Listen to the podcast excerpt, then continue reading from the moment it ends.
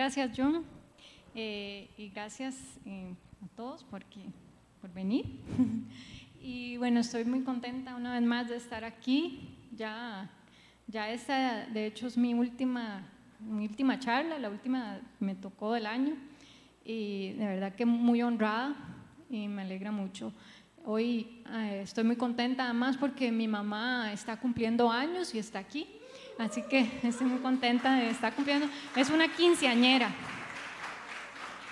Eh, así que le doy gracias a Dios por eso. Eh, bueno, y eh, para empezar, ¿verdad? Les quería hablar de una noticia que este año estuvo ahí en, en los medios internacionales.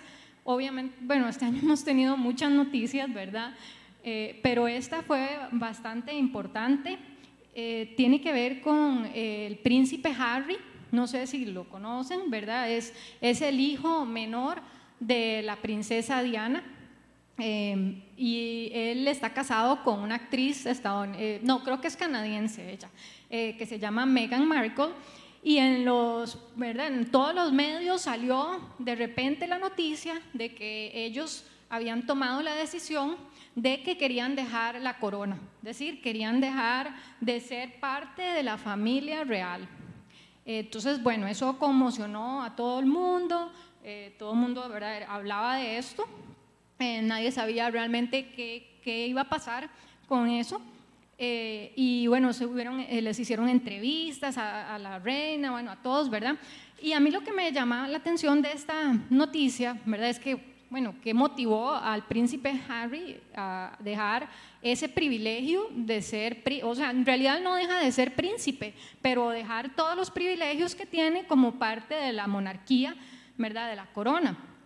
Eh, aunque él no, eh, este, digamos, esta renuncia que ellos hicieron pública no afecta su, digamos, su título de príncipe o no afecta su herencia eh, al trono, porque eh, eso es por nacimiento, ¿verdad? La corona eh, eh, de Inglaterra tiene siglos y, bueno, esto viene desde la época de los reyes y desde entonces esa familia ¿verdad? viene heredando, hay una línea de sucesión de generación en generación que viene por sangre. Y, ellos son parte de esa familia. Cada vez que nace un chiquito, incluso a, a los dos semanas o antes, ya le ponen el título y ya lo, lo, incluyen en esa línea sucesoria. Así que él como tal no pierde ese privilegio de ser, em, de, ser heredero del trono, aunque obviamente él no es uno de los primeros en esa línea de sucesión, porque está su hermano mayor, eh, pero él no pierde ese privilegio. Sin embargo, eh, sí pierde otros privilegios, como el de la ayuda económica que la, la corona los les da. Y bueno, ellos, esta decisión incluso fue tan importante que ellos se, se mudaron de Inglaterra y ahora viven en, en Canadá. Eh, o en Estados Unidos, no sé. Pero entonces eh, fue bastante importante, ¿verdad? Y, y esta, esta, así como, ¿verdad? Ellos tienen una serie de privilegios, también tienen una serie de responsabilidades. Así que creo que entre, entre lo que hablaban cuando los entrevistaban, ellos muchas de las cosas que motivaron a que ellos dejaran la corona era parte de esa presión que hay, ¿verdad?, por ser parte de la familia real, de la corona y de tener todas esas responsabilidades porque tienen que cumplir con protocolos, ¿verdad? Ellos tienen que vestir de cierta manera, si se van a sacar una fotografía, siempre, ¿verdad? Todo tiene que estar sumamente regulado, tienen una gran serie de responsabilidades. Y me gusta esta historia porque me, ponía a pensar cómo ¿verdad? Eh, podemos nosotros como creyentes imaginarnos lo que es ser ¿verdad? un reino. Nosotros, es decir, nosotros no, en Costa Rica no sabemos nada de esto porque vivimos en un país de democracia, nunca hemos sido parte de una monarquía, pero esto es una cultura que ya ellos tienen y, mm, la familia real, ¿verdad? Es una familia sumamente eh, privilegiada, ¿verdad? Especial. Ellos, eh, bueno, son de sangre azul, eh, todo eso, ¿verdad? Y nosotros en realidad somos todos, ¿verdad? Nosotros los comunes, simplemente pues vemos lo que sale en las noticias sobre toda la vida de ellos, ¿verdad? Pero como creyentes, nosotros también somos parte de un reino Y esto es la parte que a mí me gusta de toda esta historia, porque nosotros somos eh, parte del reino de Dios y tenemos toda una serie de privilegios cuando nosotros venimos a, Cristo, cuando empezamos a formar parte de la familia del pueblo de Dios, nosotros también adquirimos todos estos privilegios. Y, bueno, privilegios y responsabilidades en realidad. Así que eh, esto es lo que vamos a estar viendo eh, el día de hoy y por eso la charla la titulé Elegidos como sacerdotes para el reino de Dios. Y bueno, antes de continuar, vamos a hacer una oración eh, para entregarle esta, este, esta palabra al Señor. Padre, te damos gracias por esta noche. Pedimos tu presencia a este lugar. Invitamos a tu Espíritu Santo para que vengas, Señor, y que seas tú, y no yo, Señor, el que hable, Señor, y que cada palabra, Señor, que, que sea, sea la que tú quieras comunicar y que haya mucho fruto, Señor, en nuestros corazones. En el nombre de Jesús. Amén. Bueno, y entonces eh, esta charla está basada en el versículo de Primera de Pedro 2, 9 al 10. Eh, em, y por eso, eh, bueno, se los, vamos, se los vamos a leer. Dices acá, pero ustedes son linaje escogido real sacerdocio, nación santa, pueblo que pertenece a Dios para que proclamen las obras maravillosas de aquel que los llamó de las tinieblas a su luz admirable. Ustedes antes ni siquiera eran pueblo, pero ahora ya lo, ni siquiera eran pueblo, pero ahora son pueblo de Dios. No habían recibido misericordia, pero ahora ya la han recibido. Y, bueno, em, de, este versículo vamos a estar viendo, de, esta carta de Pedro, vamos a estar viendo entonces tres verdades que nos habla eh, el pasaje sobre nuestra identidad y propósito como creyentes para el reino de Dios.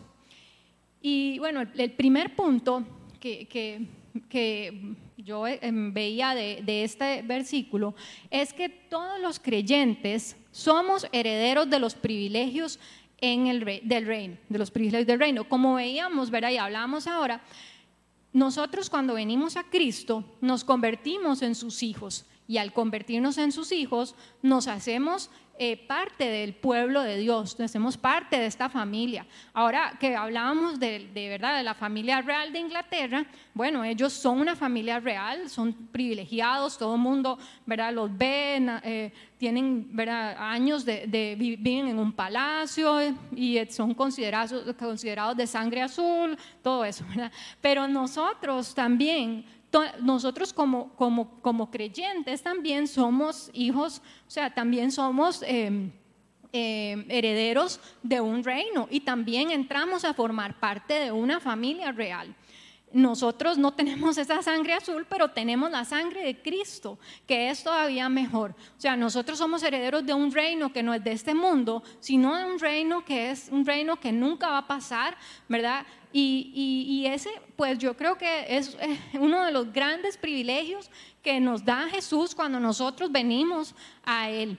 ¿verdad? Que él, eh, y como dice el versículo, ¿verdad? De primera de Pedro 2.9, dice, mm, ustedes, él está hablando a todos los creyentes, ustedes son linaje escogido.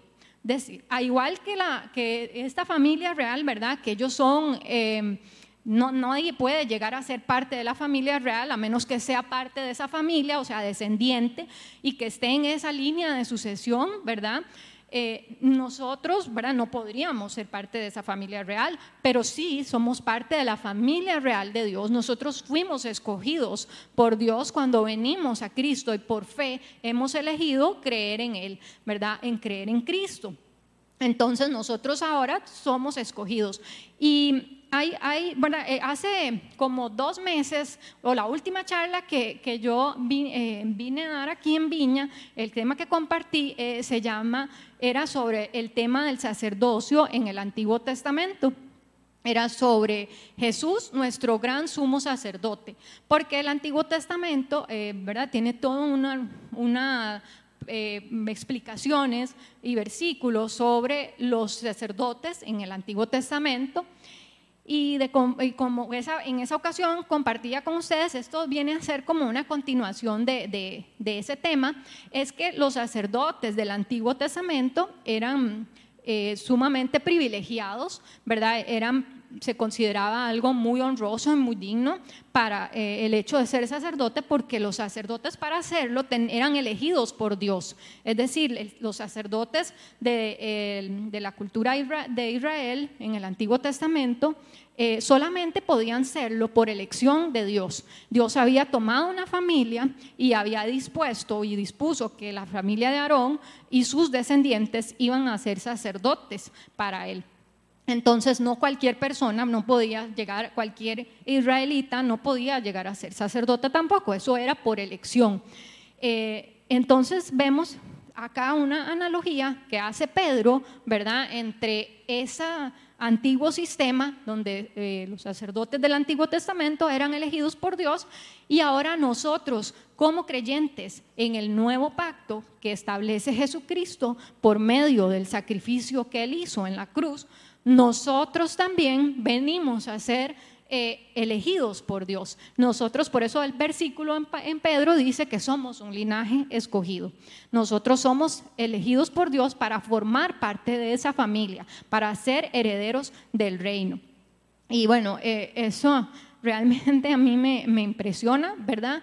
Porque eh, hay un versículo también en Éxodo 19, 6 dice así, ustedes serán para mí un reino de sacerdotes y una nación santa. Aquí Dios le estaba, hablando al pueblo de Israel cuando Él los sacó de Egipto. Eh, hizo, ¿verdad? Que los liberó eh, del cautiverio del, faraón y Él les, les dice a ellos que ustedes serán para mí un reino de sacerdotes. Esto se lo dice a todo el pueblo de Israel. Y, es que Dios quiso que su pueblo, eh, Él escogió a Israel y quería que ellos fueran, tuvieran una relación con Él y ellos fueran un, pueblo especial, elegido por Él. Y así como Dios habla esto sobre el pueblo de Israel, acá en eh, versículo de Primera de Pedro 2.9, eh, Dios también, o bueno, la Biblia también nos está diciendo que nosotros también fuimos elegidos como pueblo por Dios, igual que lo hizo en su momento para que nosotros fuéramos una nación santa, para que seamos un reino de sacerdotes. Y hay un versículo, bueno, eh, que, me gusta mucho también, que es Deuteronomio 7:6, em, que dice así, pues tú, eso también le está hablando Dios a al pueblo de Israel, dice, pues tú eres un pueblo santo, porque perteneces al Señor tu Dios. De todos los pueblos de la tierra, el Señor tu Dios te eligió a ti para que seas su tesoro especial. Entonces vean cómo Dios está diciendo que Él elige a Israel como un pueblo, como un tesoro especial, porque la voluntad de Dios con Israel era que ellos fueran una nación que impactara a las demás naciones. Dios quería que ellos fueran luz en medio de los demás pueblos, en medio de las naciones. Así que Él decía, Él dice que son santos, una nación santa, porque Dios os consideraba que Él quería apartarlos de los demás pueblos para que los demás pudieran reconocer en ellos que Dios era el rey de Israel. Y, por eso Él dice que ellos son eh, su tesoro especial. Eh, o sea, entonces imagínense qué gran privilegio que esto mismo Dios dice de nosotros. Y por eso el Nuevo Testamento dice que en este caso, ¿verdad? El pueblo de Israel ya seríamos nosotros como iglesia los que ahora somos escogidos, los que ahora somos ese tesoro especial que estamos eh, llamados a ser luz en medio de las demás naciones. Y mm, hay un versículo, ah bueno, y hay otro privilegio que me gusta mucho, ¿verdad? Que yo creo que es de los principales eh, privilegios que tenemos en el reino de Dios, y es que nosotros ahora, ¿verdad? Por medio del sacrificio de Jesucristo, nosotros tenemos acceso directo al Padre. Nosotros venimos a tener acceso directo a Dios. ¿Qué, pasaba antes en ese sistema anterior de, del de sacerdotes y, en el Antiguo Testamento? Que los sacerdotes eran quienes eran mediadores entre los hombres y, el, y Dios, ¿verdad? Eh, pero los, los, los, hombres no tenían acceso, el pueblo, ¿verdad? No tenía acceso a Dios directamente. De hecho, el templo, ¿verdad? Había una parte del templo en la que estaba el trono de Dios y ahí solamente el sacerdote, el gran sumo sacerdote tenía acceso. Eh, incluso los demás sacerdotes no tenían acceso.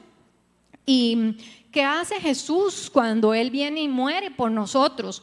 ¿Verdad? Él cumple eh, eh, el, sacrificio perfecto. Él entrega su cuerpo como cordero, por eso la Biblia le llama el cordero, y Él muere en la cruz y ese sacrificio viene a eliminar todo ese sistema de sacrificios anteriores, eh, esos sacrificios que hacían los sacerdotes en el templo, sacrificios de animales y eh, eh, ofrendas. Jesús viene a eliminar todo eso y porque Él con un solo sacrificio, Él viene a hacer el sacrificio perfecto para que nosotros podamos tener acceso directo a Dios a través de Jesús, por supuesto. Entonces, ese privilegio es realmente uno de los más grandes privilegios. Veamos que Hebreos 4:16 eh, nos dice, por eso, que acerquémonos confiadamente al trono de la gracia para recibir misericordia y hallar la gracia que nos ayude en el momento que más lo necesitemos. Eh, vean que nos dice que nos acerquemos confiadamente al trono de la gracia, al trono de Dios. ¿Por qué? Porque ya Jesús nos abrió el camino y Jesús hizo que nosotros pudiéramos tener acceso directo al Padre sin ningún, sin necesidad de intermediarios más que de Jesús.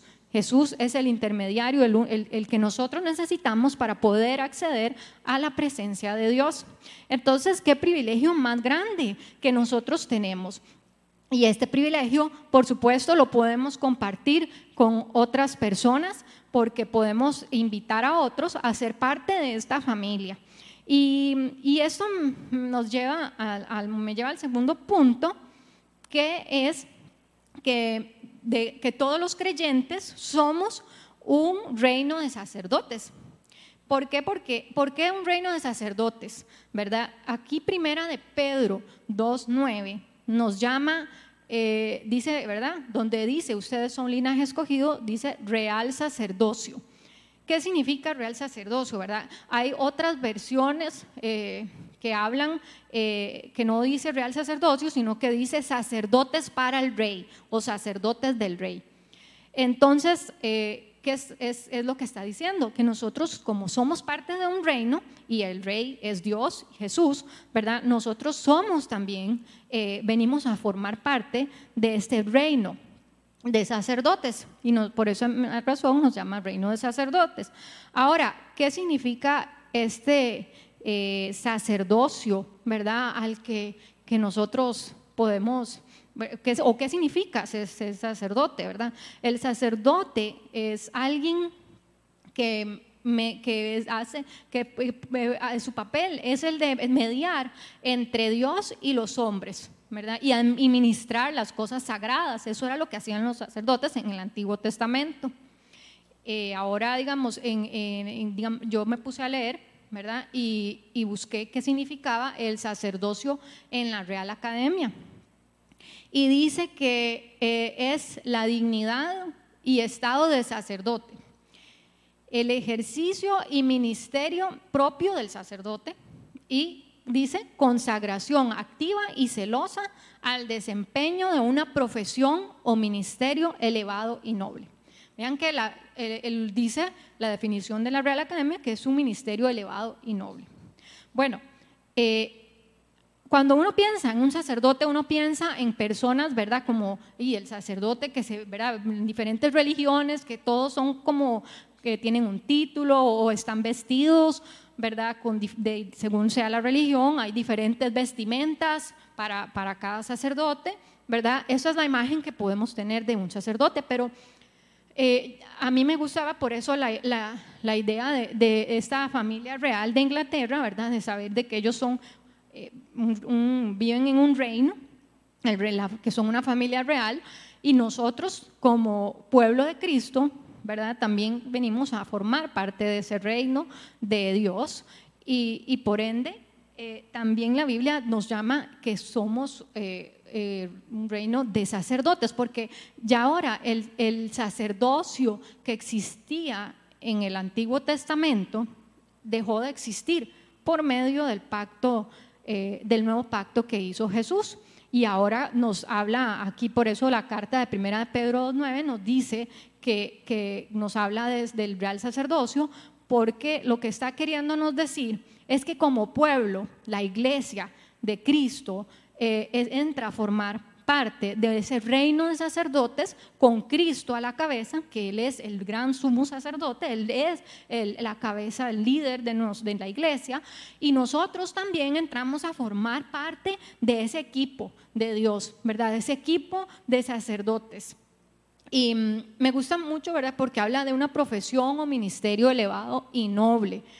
Em, Ahora, obviamente cuando uno piensa en un sacerdote, piensa en una persona que se dedica solo a eso, que está, ¿verdad? Que está nombrada, pero pensemos que la Biblia nos está diciendo que nosotros somos eh, un reino de sacerdotes, que nosotros somos y que nosotros entramos a formar parte de ese sacerdocio con Cristo y, de esa profesión tan, ¿verdad? tan noble que habla... Eh, que, vemos en la definición, nosotros también, como creyentes, nosotros la tenemos. Yo, eh, un día de estos, eh, me llamó un, bueno, me, me contactaron del banco porque ocupaban hacer la actualización de datos. Entonces, eh, hay que llenar un formulario y le pone, hay una parte, ¿verdad?, donde le pregunta a uno, la, donde dice la profesión u oficio. Y el, el formulario que el muchacho del banco me envió venía lleno y ya venía, ¿verdad? Que decía que yo era abogada. Entonces, eh, pues di, yo, yo soy abogada, pero yo no ejerzo. Tengo años, de, más de 10 años de no ejercer como abogada. Y entonces yo le decía a él, no, es que yo, yo no, en realidad yo no soy abogada, o sea, ya yo no ejerzo como abogada, tengo muchos años y entonces quiero cambiar eso ahí porque si usted le dice que es abogado, tiene que entonces llenar otras declaraciones y cosas más cosas sobre, sobre ¿verdad? Como de la su jefe y un montón de cosas. Entonces el, muchacho me decía, no, eh, es que no se puede porque usted tiene un título de, abogada. Y, yo sí, pero es el título, o sea, yo no, yo no ejerzo ni, y tampoco en mi trabajo ocupo, o sea, no, no practico como abogada en, mi, en el trabajo que tengo actualmente. Y entonces él me decía, no, pero no importa, es que es solo porque usted tenga el título. Bueno, entonces al final yo lo dejé, ¿verdad? Y ni modo, tuve que llenar los otros documentos, pero me, me hizo gracia que, de, que era algo que yo no podía renunciar, ¿verdad? Porque ya era porque tengo el título, aunque no practique, ¿verdad? Soy, soy abogada.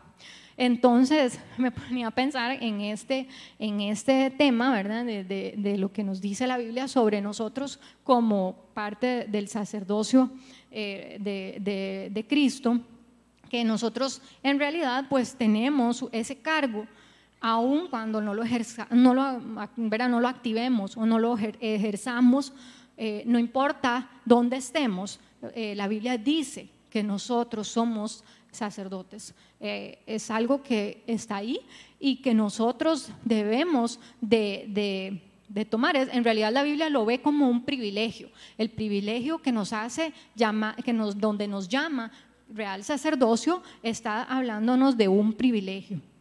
Y, bueno, es algo, es algo que está las 24 horas del día, usted y yo somos, eh, actuamos o estamos, somos parte de ese ministerio que, que le sirve a Dios. Y, y bueno, Dice, eh, vamos a ver, eh, por ejemplo, Apocalipsis 1.6. Apocalipsis 1.6 dice específicamente aquí, dice que Él ha hecho de nosotros un reino de sacerdotes para Dios su Padre. A Él sea toda la gloria y el poder por siempre y para siempre. Amén. Aquí Apocalipsis está hablando de la iglesia de nosotros, del pueblo de Dios. Y hay varios versículos en el que Apocalipsis nos llama reino de sacerdotes para Dios. Eh, ahora, ¿qué, ¿qué significa, verdad? Que nosotros somos y que somos parte de este sacerdocio del Señor. Eh, bueno, una de las cosas principales que esto significa es que nosotros estamos llamados a ser santos, a ser santos como Cristo, ¿verdad? Porque Cristo dice en la Biblia que Él fue santo, Él es, y que Dios es santo, ¿verdad? Eh, nosotros también estamos llamados a la santidad. Los sacerdotes del Antiguo Testamento eran, eran escogidos por Dios y, ellos tenían que tener un, grado muy alto de santidad y de pureza.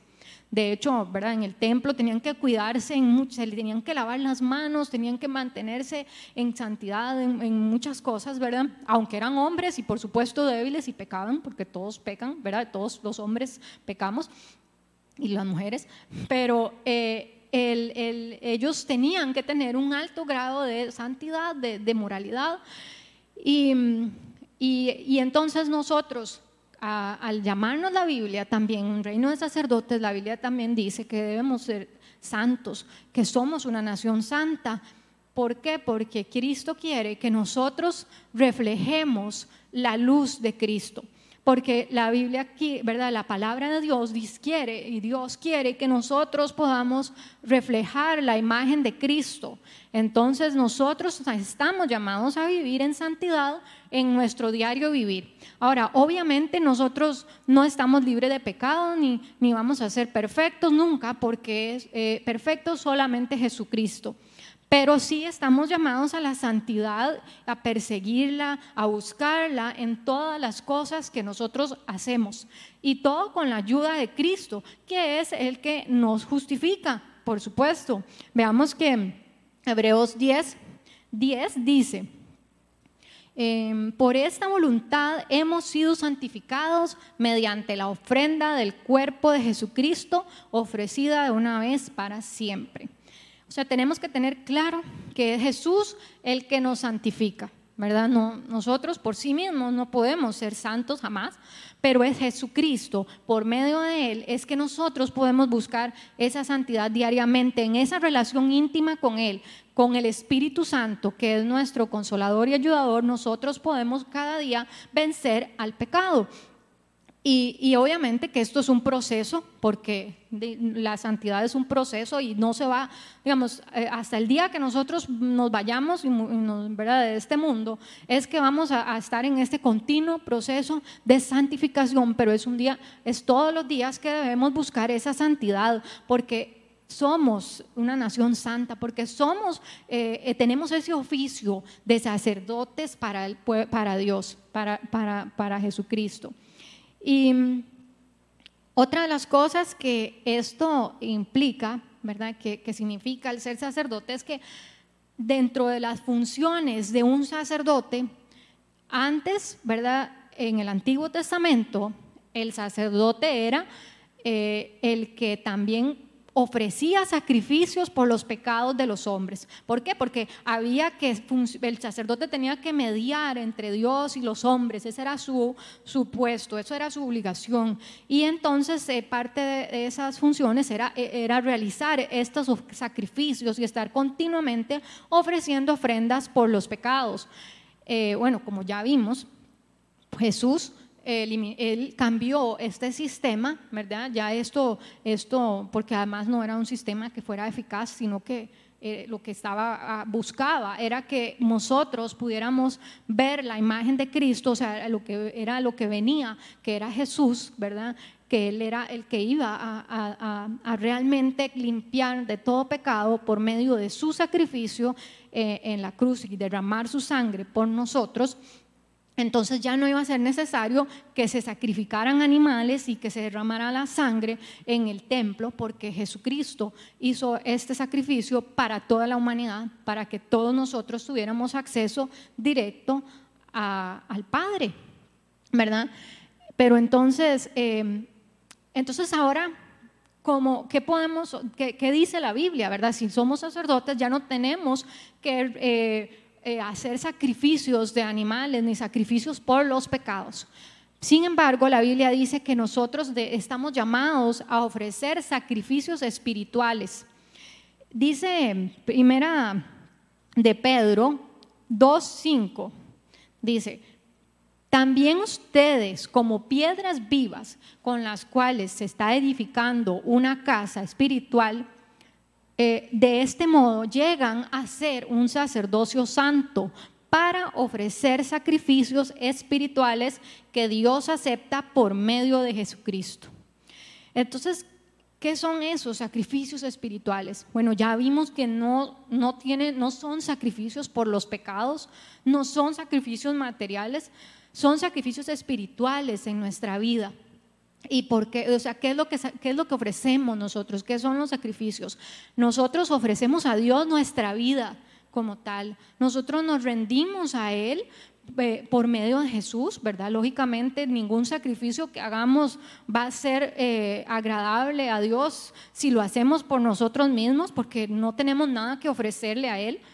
Pero eh, nosotros, eh, ¿qué le ofrecemos? Le ofrecemos nuestra vida, le ofrecemos, ¿verdad? Nuestro día a día, le entregamos nuestra, nuestro tiempo, le entregamos a Él. Dice la Biblia incluso que hasta aún nuestro cuerpo se lo podemos ofrecer a Dios, nuestro cuerpo como sacrificio a Dios para que Él lo use para las cosas del reino, para que lo use para la justicia del reino de los cielos. Nosotros ofrecemos nuestras manos nosotros le ofrecemos todo nuestro cuerpo para la gloria de Él. Estamos llamados, ¿verdad?, a ofrecernos a, Dios, a, entregarnos por completo al servicio de Dios. Y esto es lo que hacían los sacerdotes, que estaban entregados a, Dios. Obviamente que nosotros, pues, tenemos, eh, ¿verdad?, obligaciones terrenales, tenemos que trabajar, tenemos que cumplir muchas cosas en la familia, tareas todos los días, pero siempre vamos a tener esa función, ¿verdad? De, servirle a Dios, de entregarnos a Dios y de ser, ese, de, ser parte de ese ministerio de, sacerdocio para, para el reino de Cristo. Y otro tipo de sacrificio que, habla la Biblia, sacrificio espiritual, es que es el agradecimiento. Eh, cuando nosotros le agradecemos a Dios, o sea, nosotros debemos agradecer a Dios, eh, con nuestra boca, debemos alabarlo a Él, eh, eh, porque ah, en ese momento estamos ofreciéndole sacrificios espirituales porque le estamos dando alabanza. La Biblia nos dice que la alabanza es, es un sacrificio. Veamos Hebreos 13:15. Dice, así que ofrezcamos continuamente a Dios por medio de Jesucristo un sacrificio de alabanza es decir, el fruto de los labios que confiesan su nombre. Cuando nosotros alabamos a Dios, estamos entregando sacrificios espirituales para Él, estamos dando gracias. Em, también cuando nosotros oramos, ¿verdad? También es parte de las funciones de, bueno, un sacerdote, obviamente, eh, eh, ¿verdad? Que, que pensamos en sacerdotes en, el mundo, en la vida actual, eh, son, están orando continuamente, están intercediendo por otros, ¿verdad? Y en nosotros, los creyentes, estamos también llamados a, orar por los demás, a interceder por los demás. Es parte de lo que hacemos y, la oración es un sacrificio. Que, que, uno de los sacrificios espirituales que nosotros le ofrecemos al Señor. La Biblia dice que en algunas partes en el Apocalipsis incluso dice que, eh, ¿verdad? que Dios está en el trono y que llega eh, el aroma fragante del incienso con las oraciones del, pueblo de Dios. Cada oración que nosotros hacemos es una, estamos entregándole a Dios sacrificios, estamos, ¿verdad? estamos dándole a Dios de nosotros mismos eh, para la gloria de Él y para los demás. Entonces, ahora, estos sacrificios no, lógicamente no, son agradables si no los hacemos con amor. ¿verdad? No se trata de que hagamos cosas por agradar a los demás o que lo hagamos por, por una obligación, sino que lo que nos está hablando acá Pedro eh, y la Biblia es que nosotros lo hacemos por amor, por el amor que tenemos en agradecimiento a lo que Dios hizo por nosotros por medio de Jesucristo. Eh, eh, y obviamente esto no es, un no es una religiosidad que vamos a entregar a, hacer sacrificios y vamos a, hacer obras, porque ya sabemos que nada de eso, nada de eso nos va a, salvar, ni tampoco va a cambiar nada, con, Dios no va a actuar en nuestro favor porque hagamos cosas eh, por medio de las obras, sino que es algo que hacemos y le entregamos a Dios con, con, amor, por el amor que tenemos y el agradecimiento por habernos eh, salvado. Y, y bueno, esto ya nos lleva al último punto de la charla, que es que todos los creyentes estamos llamados a reconciliar al mundo con Cristo. Como vimos acá en Primera de Pedro 2.9, ¿verdad? Cuando es parte de la función de un sacerdote el, eh, ser mediador entre Dios y los hombres. Y, por eso eh, la Biblia habla de la reconciliación, ¿verdad? También, y de la reconciliación que vino a ser Jesús fue a reconciliar al mundo con Dios. Y nosotros como, como parte del reino de Dios estamos llamados a, llevar este evangelio, a llevar esta, esta noticia a otras personas. Eh, ahí en, en 1 Pedro 2.9 dice que mm, nos dice así, para que proclamen las obras maravillosas de aquel que los llamó de las tinieblas a la luz admirable. O sea, acá nos dice que para qué entonces, por qué somos un linaje escogido, por qué nos llama real sacerdocio, todo esto, por qué somos una nación santa. Ok, todo, bueno, todo esto es porque tenemos un propósito, porque, ¿verdad? Porque esos privilegios que Dios nos da, que esa identidad que Dios nos da y, que es increíble, ¿verdad? La identidad que Dios eh, nos da a nosotros como parte de su familia real es para que nosotros proclamemos las obras maravillosas que Él hace. Entonces, esta, este es nuestro, nuestro llamado, ¿verdad? A ser parte del reino de Dios, a ser sacerdotes, a ser un reino de sacerdotes que proclaman las buenas obras de Cristo, que proclaman el Evangelio, que, buscan apoyar, ¿verdad? Que buscan el, el que las personas se acerquen a Dios eh, ahora, obviamente nosotros no podemos reconciliar a las personas con Dios jamás, eh, ni quitar el pecado del mundo, porque solamente Jesús puede hacer esto, ¿verdad? Pero nosotros tenemos ese llamado de eh, llamado privilegio, es un privilegio el que seamos parte de un reino de sacerdotes de Dios con Cristo a la cabeza y, todos y que todos podamos ejercer esas funciones sacerdotales, ¿verdad? No solamente los sacerdotes que vemos eh, en las diferentes religiones, no solamente la persona que está nombrada como tal y que tiene un cargo, no solamente porque tiene una vestimenta especial y ya ese es el sacerdote. Eh, no, nosotros en realidad somos llamados como creyentes, somos también llamados a servirle a Dios en este reino de sacerdotes y ejercer estas funciones eh, que son funciones sacerdotales eh, y ahora somos nosotros los que eh, podemos eh, servirle a Dios de esta manera. Nosotros, cualquier persona, ya no hay que ser parte de ninguna familia para ser elegido como sacerdote. Ya no hay que ser eh, ninguna, no tener ningún requisito especial para que podamos ser sacerdotes, ¿verdad? No hay que usar una vestimenta para, eh, no sé, para que seamos sacerdotes. Ahora cualquiera puede ser, ahora no cualquiera puede ser, cualquiera es, porque todos los creyentes venimos a formar parte de este, de este, de esta, de este reino. Así que todos podemos, eh, somos parte, todos ejercemos estas funciones. Em, todos participamos de la gloria del reino. Hay un ejemplo que a mí me gusta mucho, que, que es de, de John Wimber, que él es el fundador de, bueno, es uno de los fundadores de la viña. Eh, y bueno, a mí me gusta mucho su ministerio, ¿verdad? Sus, los libros de él.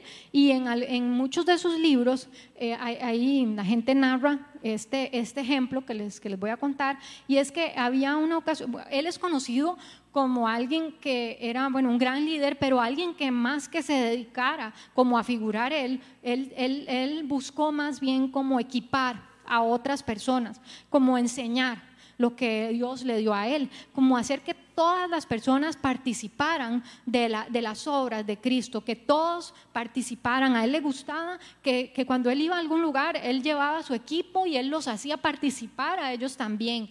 Eh, él, no hacía como distinciones y, él, se, trataba como de enseñar esto donde quiera que él iba. Y esto fue la, como la esencia que él le dejó al movimiento de la viña. Bueno, y había una vez uno, un ejemplo de él, de donde estaban en una conferencia eh, muy importante y habían gente, digamos, habían teólogos, habían gente muy importante, no sé, gente famosa, ¿verdad? Que estaban ahí y, él, iba a hablar sobre la sanidad, eh, porque él era muy usado en, en, sanidad.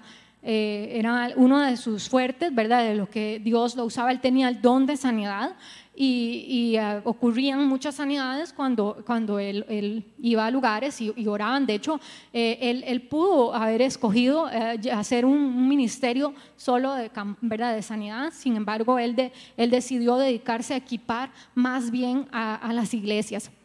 Bueno, él estaba en esa conferencia y él se dio cuenta que eh, habían estas personas que eran muy importantes, famosas y todo esto, ¿verdad? Y los teólogos. Así que él entonces le tocaba orar por, por las personas enfermas y entonces él decide llamar a unos niños que estaban en la audiencia y le dijo a alguien, llame a esos niños eh, para que vengan a orar aquí adelante. Y bueno, ¿verdad? Él sorprendió a todos llamando a los niños, eran niños pequeños, de, no sé, de 6, 5 años inclusive. Y entonces él, él les dijo a los niños, ¿verdad? Los puso adelante y les dijo, ustedes van a orar por este, había una, una persona que estaba enferma, tenía problemas de, para caminar, y él les dijo, ustedes van a orar por él, yo les voy a, guiar. Y él les los guió y de verdad los niños oraron por él, le ordenaron a las piernas de, de este señor para que caminara y efectivamente el milagro ocurrió. Y el Señor este señor se fue, fue sano en ese lugar y bueno, sorprendió a todo el mundo. Y cuando él terminó, ¿verdad? Y vieron el milagro, él les dijo a todos los que estaban presentes, ven, aún los niños pequeños pueden participar, ¿verdad? Y de ahí él eh, salió la una frase muy famosa de él que se llama todos juegan. Eh, que, de hecho hay un libro que él escribió que se llama así, Todos juegan. En inglés se llama Everyone Gets to Play. Entonces se los recomiendo porque es muy bueno. Y, bueno, entonces como vemos, como parte del pueblo escogido, elegidos que somos nosotros de, para Dios, ¿verdad? Ahora tenemos esos privilegios que vimos de la familia, ¿verdad? Somos una familia real, eh, tenemos un rey ¿verdad? Somos, somos herederos de un rey, pero también tenemos esa responsabilidad de, acercar a las personas a, Dios por medio de Jesucristo. Tenemos la responsabilidad de ejercer también nosotros ese ministerio como sacerdotes eh, para Cristo. Y, nosotros somos embajadores de Cristo, nosotros somos representantes de Él aquí en la tierra y, por eso no debemos olvidarnos que, somos un linaje escogido, o sea, estamos empoderados, eh, tenemos todo lo que necesitamos para poder ejercer e, ese, ese cargo tan noble de, ser sacerdotes, no necesitamos a nadie más, no necesitamos intermediarios. Lógicamente somos parte de una familia y, necesitamos a la iglesia, la iglesia como todos somos un equipo. Eh, eh, la Biblia dice que en, Pedro dice que somos piedras vivas que edificamos el templo, eh, porque entonces somos parte, ¿verdad? Nosotros mismos somos los que formamos el templo. El templo que de, para Cristo ya no es un templo físico, es un templo que está, eh, eh, que está hecho por nosotros mismos, por cada uno de nosotros, con Cristo a la cabeza. Y, pues todos, sin importar la edad, ¿verdad? Sin importar lo que hagamos, eh, no sé si seamos niños, como estos niños pequeños de ese 4 o 5 años, lo que sea, o si tenemos 80 años, no importa la, edad que tengamos, no importa si, si somos ricos o pobres, no importa si trabajamos en la casa o si trabajamos en un lugar, eh, en una oficina, donde sea que estemos, todos nosotros, todos los creyentes, somos parte de este reino de Dios y por lo tanto también somos nosotros de alguna forma sacerdotes para Cristo. Tenemos que representarlo a Él donde quiera que vayamos, como si nosotros ahora fuéramos los nuevos sacerdotes que, antes habían en el Antiguo Testamento, ahora somos todos nosotros. Nosotros tenemos ese gran privilegio y, estamos llamados a, ejercerlo. Dice, eh, para terminar, eh, segunda de Corintios 5, 18 eh, al 20, dice, todo esto proviene de Dios, quien por medio de Cristo nos reconcilió consigo mismo y nos dio el ministerio de la reconciliación. Esto es que en Cristo Dios estaba reconciliando al mundo consigo mismo, no tomándole en cuenta sus pecados y entregándonos a nosotros el mensaje de la reconciliación. Nosotros eh, estamos llamados a llevar ese mensaje, estamos llamados a, llevar el mensaje a todas partes. Eh, es parte, esa es la gran comisión que Dios nos dejó, el, ir y hacer discípulos, el llevar el Evangelio a todas partes, a nuestra familia, a nuestro trabajo, a, todos a, todas las naciones, ¿verdad? Y es parte de lo que nos toca hacer. Nosotros no, no podemos renunciar a ese cargo, ¿verdad? Somos, vamos a tener siempre ese, ese título, ¿verdad? Como el título que, que yo tengo de abogado, eh, aunque no lo ejerzamos, nosotros eh, siempre vamos a, hacer y simplemente debemos, debemos ser parte, debemos creer lo que la palabra dice sobre nosotros, debemos sentirnos empoderados de que nosotros podemos, podemos realmente servirle a Dios y estamos llamados nosotros a hacerlo, no, no hay nadie más, no tenemos que esperar a, un, no sé, no, no, hay que esperar que lo hagan los pastores o que lo hagan los líderes o que solo en la iglesia, o que en la iglesia alguien nos diga que lo hagamos. En realidad nosotros eh, estamos llamados a hacerlo, es lo que es la esencia, es lo que la, la Biblia dice sobre nosotros y, todos podemos ser parte de, este equipo para Dios, todos podemos ser parte de, de, este equipo para que el reino de Dios se haga cada vez más grande y para que cada día haya más personas que integren esta familia real, esta familia de Cristo. debemos ser ese ejemplo. Eh, para que otros, ¿verdad?, reflejar a Cristo y que otros puedan conocer lo que Dios hizo en nuestra vida.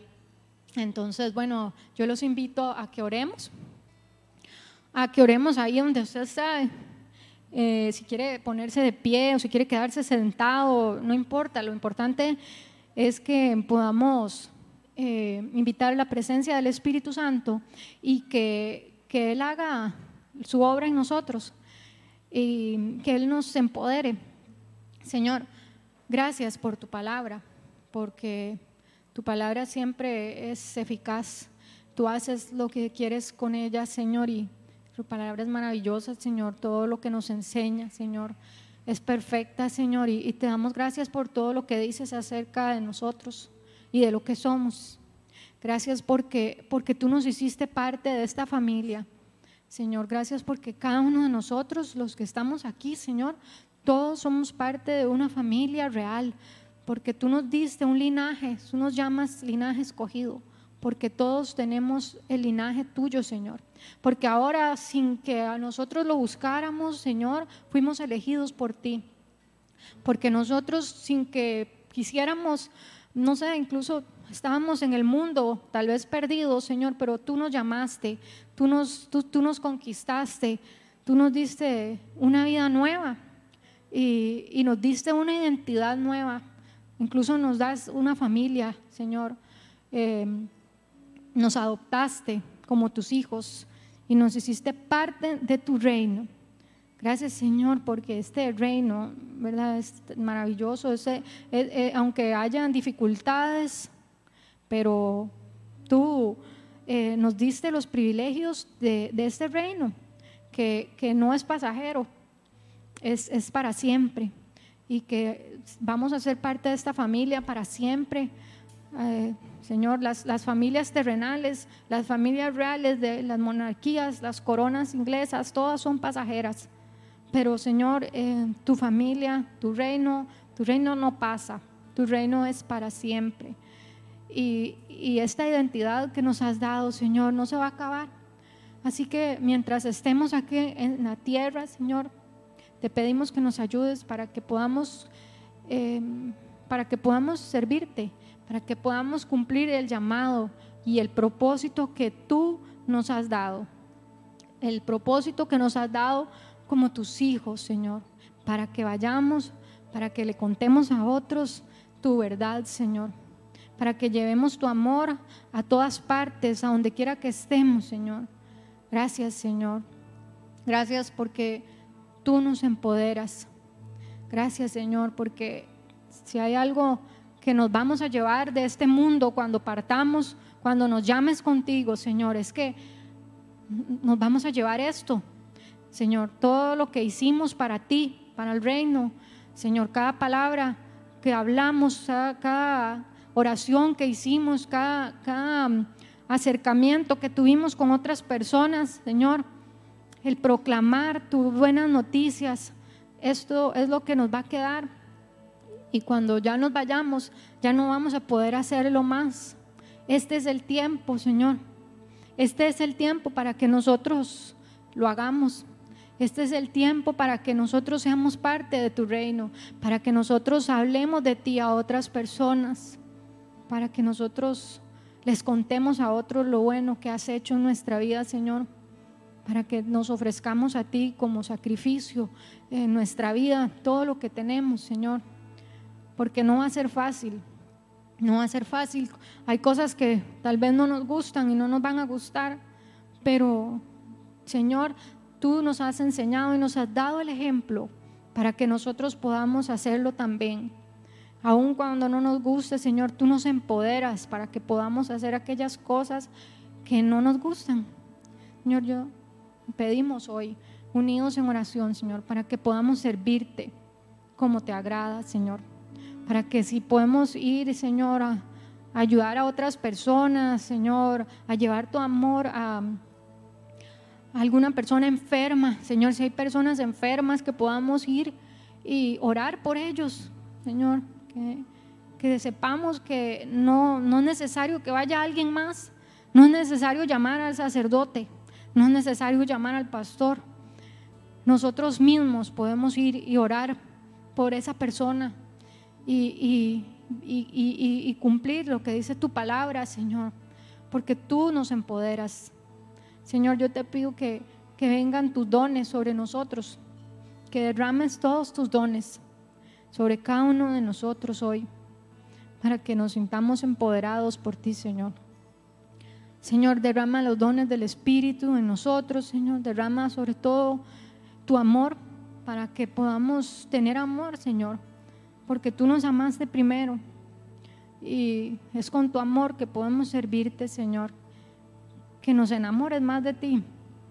Enamóranos, Señor, de ti, para que podamos ir y cumplir tu voluntad, Señor.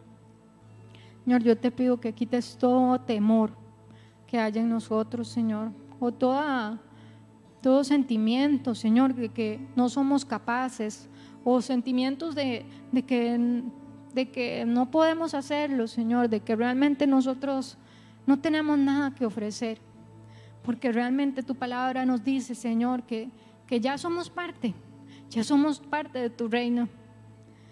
Y ya si tú dices que somos parte, Señor, si tú dices que somos, Señor, un reino de sacerdotes, es porque así somos, Señor.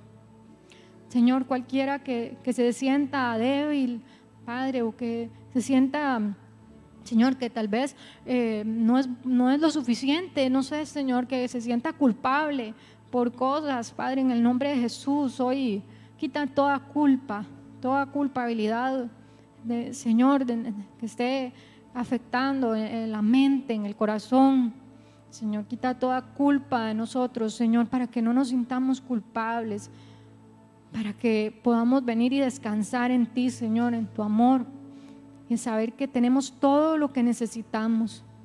Como dice tu palabra, tu gracia es todo lo que necesito. Tu gracia, Señor.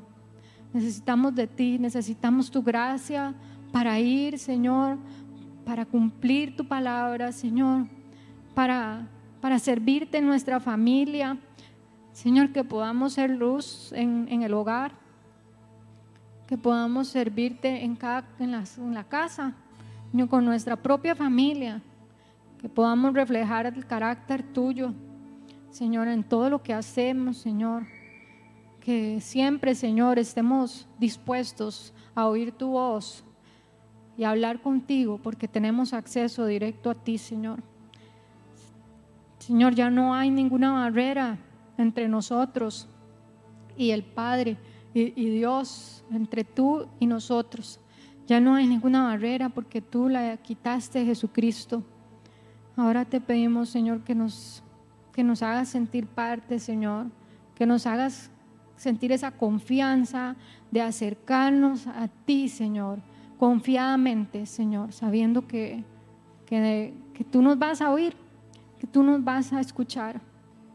Todo lo que necesitamos lo vamos a recibir contigo en el trono, Señor, en el trono de la gracia, donde podemos ir a, a estar contigo y a recibir de parte tuya lo que necesitamos, Señor. Empodéranos para que podamos nosotros ser de bendición a los demás, para que nosotros podamos cumplir, Señor, esto que tú nos has llamado a hacer, cumplamos, que se cumpla el propósito en cada uno de nosotros, Señor. Que sintamos ese llamado, que sepamos que hay un propósito en nuestra vida, que estamos aquí con un propósito el propósito, Señor, es este, es, es servirte hoy, Señor, no mañana, es hoy. Que hoy, desde hoy ya, Señor, tú toques cada uno de nuestros corazones para que todo aquello que no hemos hecho, para que todo aquello que hemos dejado pendiente o porque tal vez nos, nos hemos sentido capaces de hacer, Señor, para que hoy tú quites todo estorbo de nuestra vida, todo obstáculo, Señor, y que podamos ir y servirte y ser ser, esa luz, Señor, al mundo como tú quieres, que reflejemos, que podamos, eh, que los demás puedan ver, Señor, el reino de los cielos en nosotros.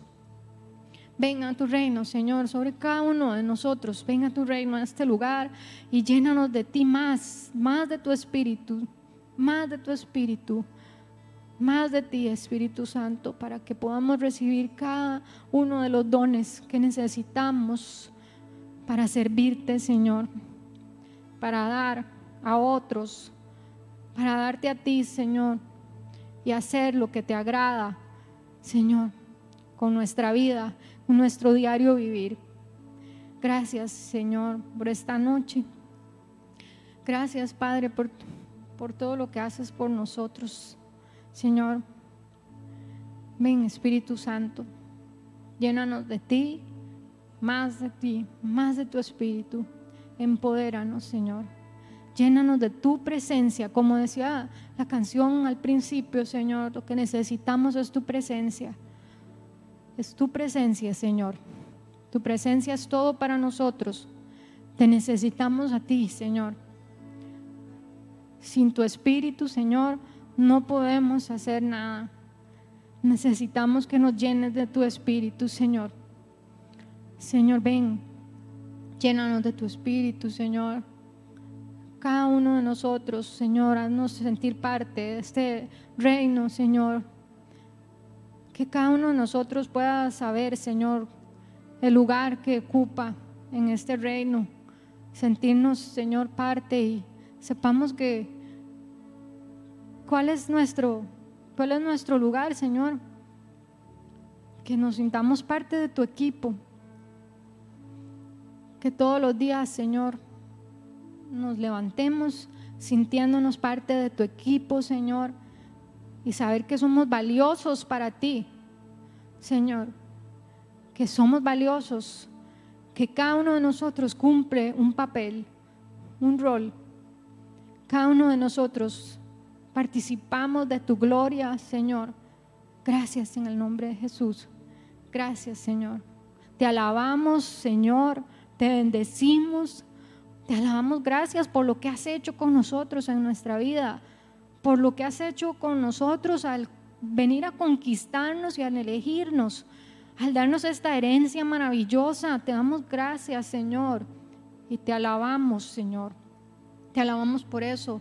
Te rendimos todo nuestro agradecimiento, te rendimos toda nuestra alabanza, Señor, por todo lo que has hecho con nosotros. Olvidándonos de todo el día a día y olvidándonos de todo aquello que nos puede afectar, todo lo que el mundo trae, Señor, lo que el mundo quiere hacernos pensar, olvidándonos de todas las cosas que, que nos afectan, todas las cosas que nos preocupan de todo el miedo, la ansiedad, Señor, de todas esas cosas que ocurren a nuestro alrededor, pero nosotros nos olvidamos de eso, Señor, porque tu palabra nos, nos, nos alienta, porque tú dices, Señor, que, que somos especiales, que somos un tesoro, un tesoro para ti, Señor. Tesoro especial, Señor. Cada uno de nosotros es un tesoro para, para ti, Señor. Padre, yo te pido que hoy venga, Señor, revelando esa identidad a cada uno de nosotros. Revela más de tu identidad sobre nosotros, Señor.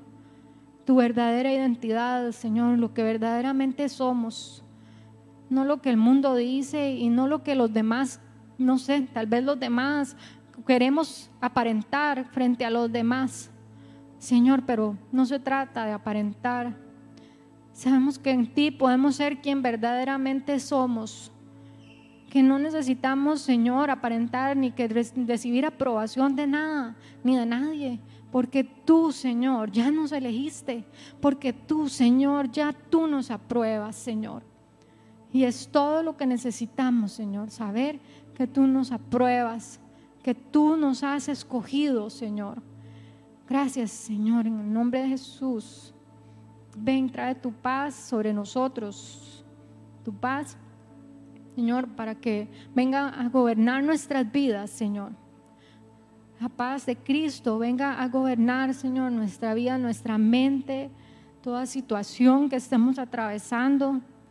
Señor, que hoy vengas trayendo, Señor, tu paz, para que, Señor, tu voz pueda llevarse todo aquello, Señor, que nos aturde, todo aquello que nos oprime, en el nombre de Jesús. Que hoy tú, Señor Espíritu Santo, te lleves toda tristeza, todo dolor, todo el corre-corre de nuestra vida, Señor, todo lo que nos dice que tenemos que hacer esto, lo otro, que no nos alcanza el tiempo. Señor, ven, Espíritu Santo, toma control de nuestras vidas, toma control de nuestro corazón, de nuestra mente, Señor, y y tócanos, tócanos para que podamos sentirnos, Señor, en, tus brazos, podamos sentir tu abrazo y nos podamos sentir acogidos por ti, Señor. Gracias, Señor. Gracias por esta noche. En el nombre de Cristo Jesús. Amén. Gracias, Señor. Tu presencia está acá.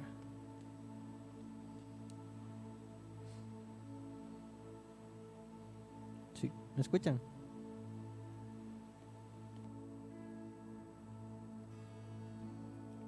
Ahora sí. Le voy a invitar a que sigamos en esa atmósfera que, que estamos. Si usted necesita oración, puede levantar su mano y alguien se va a acercar a orar por usted.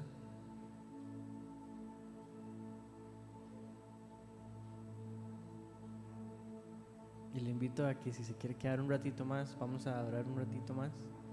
No es obligado. Pero sí los invito a que se pongan de pie y que juntos sigamos anhelando la presencia de Dios. Que estemos como presentes en lo que estamos haciendo.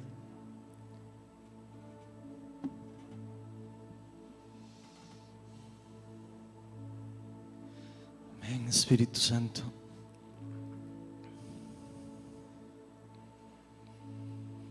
Yo no sé si ustedes, el Señor le habló como me habló a mí hoy, pero siento que esto que se nos dijo hoy es algo que creo que todos nos hace falta escuchar, meditar y profundizar en nuestros corazones. Todos los que le entregamos la vida a Cristo fuimos escogidos por Él. Él dio su vida, se sacrificó, dio todo por nosotros para hacernos parte de su pueblo, para recibirnos de vuelta, darnos acceso al reino. Y no solo eso, sino hacernos partícipes de su reino. Oh Señor, te pido para que reveles lo que eso significa en nuestros corazones. Si hay alguien que está aquí y siente que, que no ha puesto esa realidad en su vida, o sea, que siente que tal vez no se había percatado de la importancia que cada uno de nosotros tenemos en el reino de Dios, voy a pedirle que pase adelante al recibir oración. Y no tengan miedo. El mundo nos pasa diciendo, usted no tiene capacidad, usted no puede, usted no es digno, usted no es digna. Y eso no, no es más que la peor mentira que el reino de las tinieblas puede meter en alguno de nosotros. Ven, Espíritu de Dios.